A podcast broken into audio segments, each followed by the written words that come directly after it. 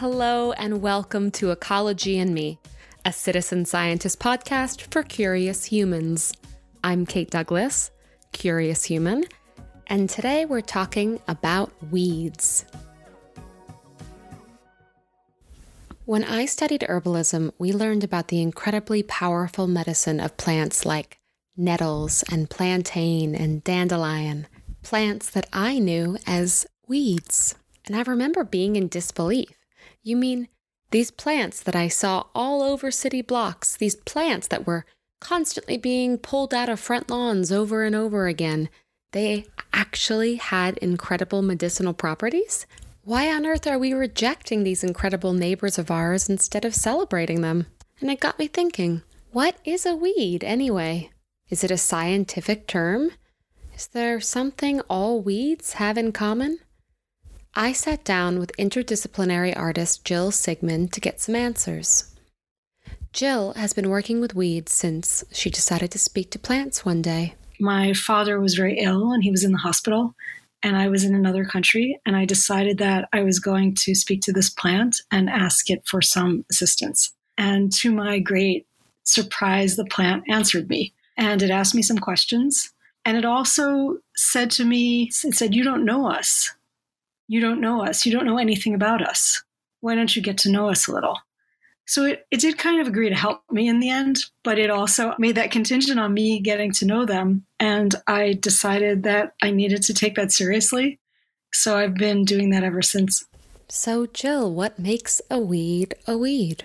So, weed is just a cultural category. It's not a biological category. There's nothing about a particular plant's genetic makeup or its scientific identity that makes it a weed. A weed is a weed if it's a plant that grows where people don't want it. Weeds are plants out of place. They're plants that grow uninvited or unbidden and are sort of pushing against humans' will to control the plant world and to control, you know, what grows around them and to protect things that they consider their property. You know, in fact, it's interesting because we can see that really clearly. We see that relativism in the fact that some plants are considered weeds in some contexts and then are totally not weeds in other contexts, the very same plant. For example, like a very common plant that most people will know is the dandelion. Dandelions grow wild in many places, and people love to hate them and they spend lots of time and energy trying to get them out of their gardens or to purge their great American lawns of the dandelion.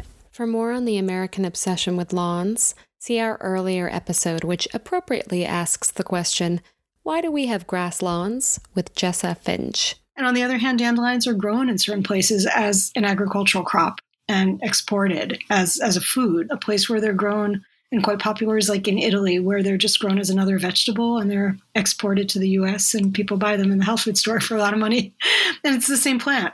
Across the board, weeds tend to be very resilient, which might be incredible to somebody growing dandelion as a crop, but not so incredible to somebody who wants a dandelion free lawn. Many different plants that we call weeds, many plants that, you know, are particularly resilient have different interesting properties that are suited to different kinds of geological environments. Some plants grow in a way that makes it possible for them to live on cliffs or to make to live in very dry areas and then they end up in the city and they do really well on cement for example, right? They have different adaptive properties that allow them to survive in a place where they might have to grow through the cement and you know, way, way, way down for the roots to get some water. Other plants have, have other features, like they might have particularly large leaves or ample pores so that they can take in more water from the air if they can't get it from the ground.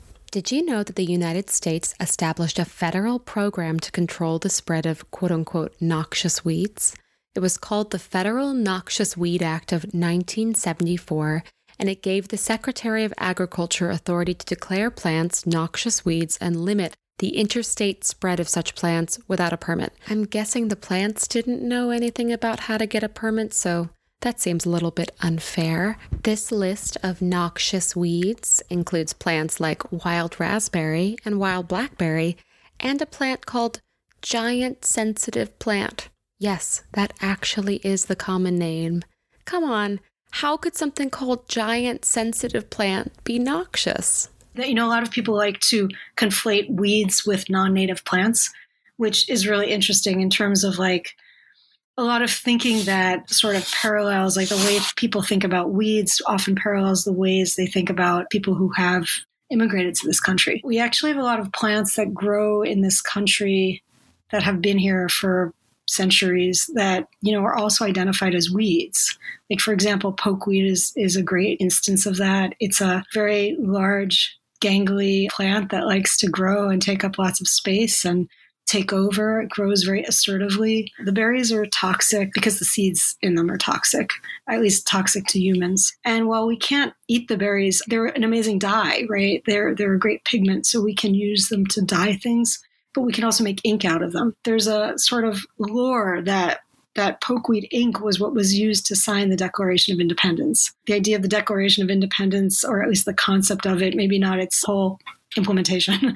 but the concept of it and the concept of independence fits really well with the way pokeweed grows, which is very much keeping its own counsel. Now, I recently read something that debunks this theory. So, probably pokeweed was not used in that way, and it was probably iron gall ink instead, which is made out of the galls on oak oak tree leaves.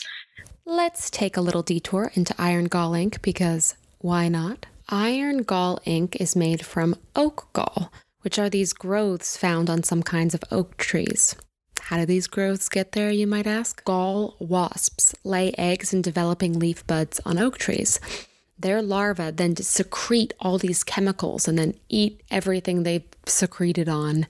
And this turns the oak leaf bud into a gall, which protects the developing larvae until they undergo metamorphosis. So basically, we have the Declaration of Independence thanks to wasps. There are so many plants that we now take for granted in North America that came from Africa via the Caribbean. The Atlantic trade brought many, many different plants to this country. Seeds actually travel in people's hair, they travel in jewelry. I believe licorice came that way, actually. There are seeds in food that's brought on boats.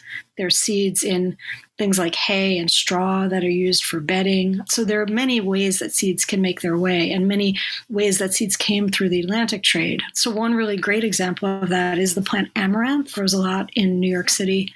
And we often see green versions and red versions of amaranth growing wild. But amaranth is something that came from Africa, came via the Caribbean, and it's the main ingredient in the food that gets called callaloo that people still eat a lot. They eat it in Africa, they eat it in the Caribbean, and many people eat it in the South as well. Apparently, a new strain of amaranth has appeared that is herbicide resistant, causing a bit of a headache for farmers who are not trying to grow amaranth. Amaranth is cited as one of the top three most troublesome weeds in the southeast United States. I think I would read more gossip magazines if they put out lists like that. Side note one of Amaranth's common names is Love Lies Bleeding, which is quite decadent, if I do say so myself. And it's really, you know, a testament to how the Atlantic trade created certain foodways and those foodways are really related to these plants that have been kind of demoted to the, the category or the status of weeds in a lot of current American society. And I think that that, you know, is not a coincidence, right? Like, how does what we distance ourselves from, what we want to call weed, relate to the histories and the facts and the realities that we want to distance ourselves from as well. And um, while foraging and different kinds of medicinal practices and self care with, with wild plants might you know be kind of new for some folks and it might be kind of trendy in some in some locations we want to really acknowledge that it's not new and that there have been many people, particularly female healers and particularly indigenous people, who have been keeping this knowledge and sometimes at great cost and with great difficulty. And I think something that you know that leads to really um, wanting to think about and and lift up is the issue of indigenous sovereignty, land sovereignty, and that's something that I think we all want to be looking at and thinking about and supporting right now.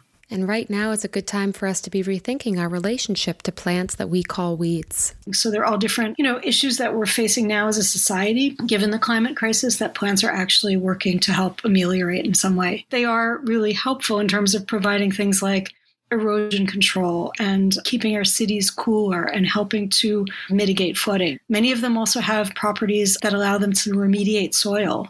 So, soil that we've made toxic in various ways can be addressed by growing these plants in that soil, and they can take heavy metals out of the soil and other other chemicals out of the soil. They're creatures that, you know, sort of live in tandem with us in ways that are really helpful and really very forgiving to all of our human transgressions.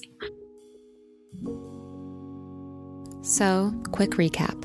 The term weed is a cultural category, not a biological one, and this category is entangled with all kinds of historical knowledge and events that have been repressed, dismissed, and subjugated. And now is a good time to show some respect to these incredible plants that we call weeds. They have a lot to teach us about resilience, adaptation, and so much more. Thanks for listening in. If you want to support the podcast, visit my Patreon where you could submit questions for future episodes. Please send me your burning curiosities and we can learn the answer together. That's at patreon.com slash ecology and me. I'm Kate Douglas. Stay curious out there. This episode was recorded, mixed, and produced by me. Theme song is by the amazing Matthew Dean Marsh. Follow us on social at Ecology and Me.